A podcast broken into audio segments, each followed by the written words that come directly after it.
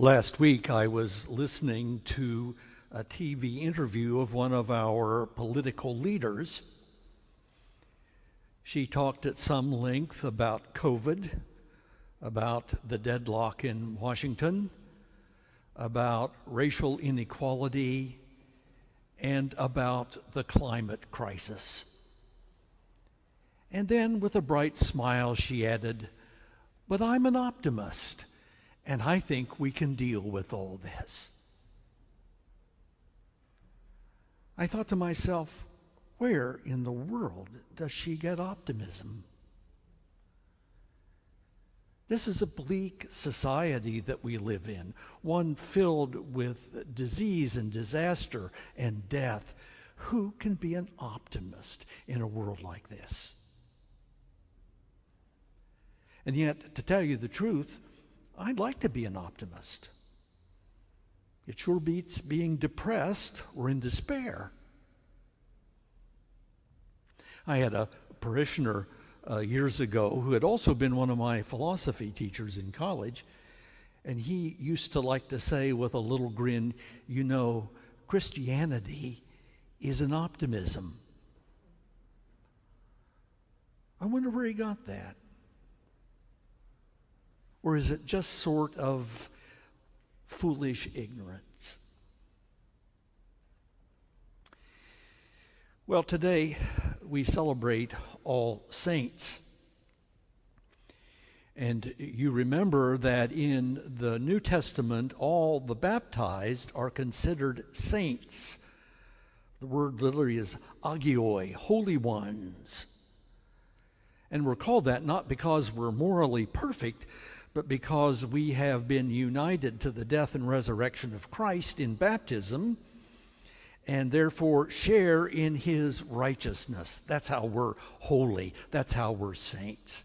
And my question this morning is Is it possible for the saints to have a sanctified sense of the future? Is it possible for us saints to see the future as optimists? Can we look at what is to come without a sense of fear and trembling? That's what I want to know. And if we look again at that second reading this morning, the one from the Revelation of St. John the Divine, the answer is yes, yes, yes, yes, yes. We can be optimists. Now, the Revelation was written by a man who calls himself simply John, a presbyter, a priest. And uh, has a series of seven visions, and today's reading is from the last of those visions. And just prior to today's reading, we hear that evil has been defeated and punished in his symbolic language, the dragon has been thrown into the lake of fire. And then today's reading begins with the word then. Then John says, I saw a new heaven and a new earth and a new Jerusalem descending down upon the earth. Now, please note, this is not a vision of a new Jerusalem or a heaven that is far away or in another dimension or something. This is something in John's vision that takes place on this earth. And it comes as a gift from God. Sometimes we talk as if Christians, the saints, are going to build the kingdom of God.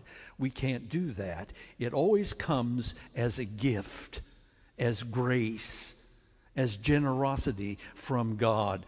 So the new Jerusalem, the new earth, the new heaven descends as a gift from God. It's a vision about transformation. It's a vision about recreation. It's a vision about being made new. And then there's the great and majestic voice from the throne, the voice that says, Behold, the dwelling of God is with humanity. Now, the literal translation is God makes his tent. God sets up his tent among human beings. Or to put it in our terms, God is building a new house on our street. And when God does that, what does God do? How does he keep himself occupied? Well, he dries tears from people's eyes, he comforts the mourning, he takes away pain, and he destroys death. This is a wonderful, majestic vision that comes from John's pen. I think myself that it shouldn't be merely read, but it needs to be chanted or sung somehow.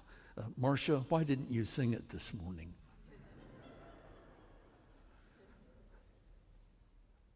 Behold, the dwelling of God is with men, with human beings. Now, it's a vision based on the incarnation and the death and the resurrection of Christ. That's what's really talking about. In the incarnation, which we'll celebrate next month, we hear about Jesus as the Word made flesh and living among us. Or in Matthew's Gospel about Jesus' nickname, Emmanuel, God with us. It is in Jesus that God makes God's dwelling among human beings. And then on the cross, Jesus wrestles the forces of evil and pain and death to the ground and defeats them. And then on the third day comes the resurrection, the victory of the life and love of God. And this vision from Revelation is really basically a vision, a, a view of the future about the resurrection. What would it look like if the power of the risen Lord was spread around all through life, all through human beings, all through our society? Why, it would look like a new heaven and a new earth coming as a gift from God. When I was uh, bishop in Montana, the dean of the cathedral one Easter season came to me and he said, Bishop, I want to propose a change in the liturgy.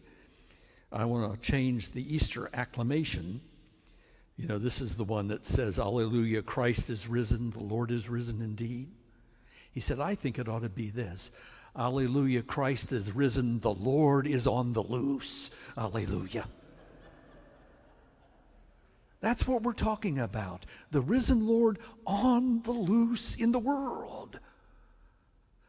Behold, I am making all things new. Present tense. The risen Lord is active.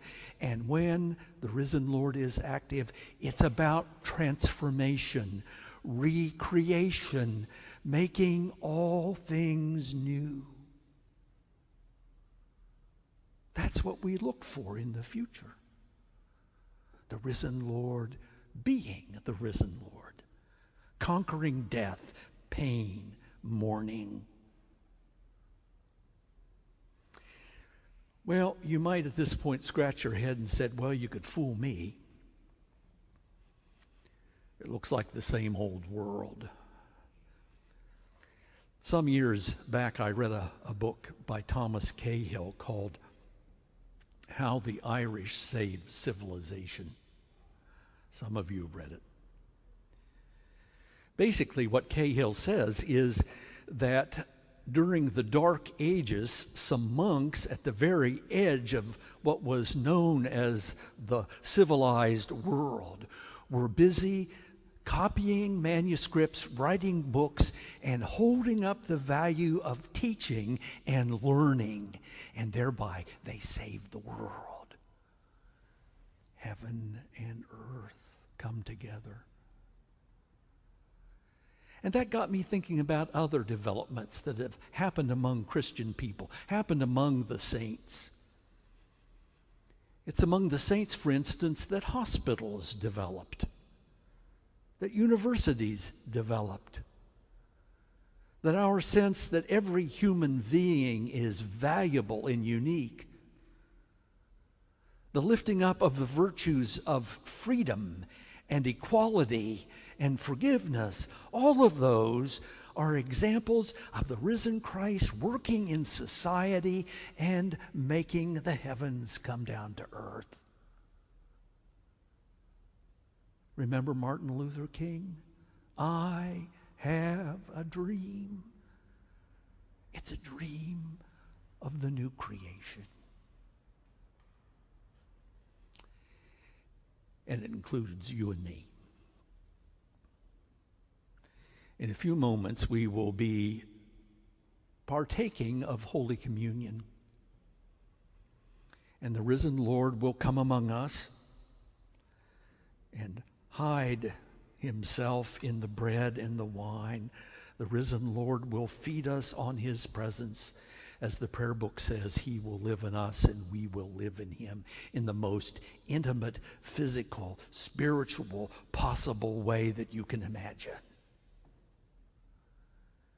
And you may not feel anything or perceive anything in, the, in this given moment, but the truth is, when you commune, you are changed. Jesus is there in your life, turning you a little more towards Jesus. A little more moving around in all the rooms in your life that you live in, changing them, it may be slow, it may be gradual. Some cases it's dramatic.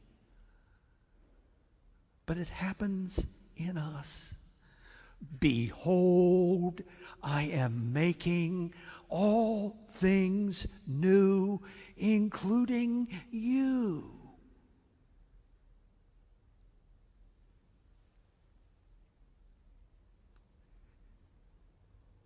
Years and years ago, I presented for ordination uh, a friend named Jim. I presented him for ordination as a permanent or a vocational deacon.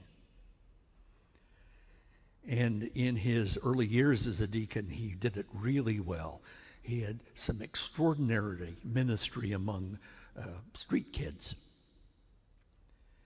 After I moved to Montana, he and his clergy spouse wife took up a position in, in western Montana. By this time, however, Jim's health was on the fail. And when I would see him, we would agree that when he was feeling better, we'd share a meal together. And that became part of the give and take that we had. One of us would say before we left the other's presence, I'm looking forward to that meal. I'm looking forward to that meal. Yeah, me too. His health declined some more and uh, death seemed to be near, so I drove to where he lived to talk with him and pray with him. And one of the things he had to say is, I don't want a funeral. No funeral, Bishop. I can't stand the idea of people uh, saying that I'm a really good person because I'm not really good. Then death occurred. I ignored his request, and we had a funeral. In Majestic, St. John's Church in Butte, we had a Eucharist. And we communed. Now remember that the Eucharist, in part, is a foretaste of the feast to come. A foretaste of the feast to come. John, John Wesley used to call it the antipasto course of heaven. While we were communing around the altar there in Butte, in the nearer presence of the risen Lord, Jim was sharing that meal with us. When you're feeling better, Jim, we'll share a meal. And we did. And we will. Do you know what that's called? That's called hope.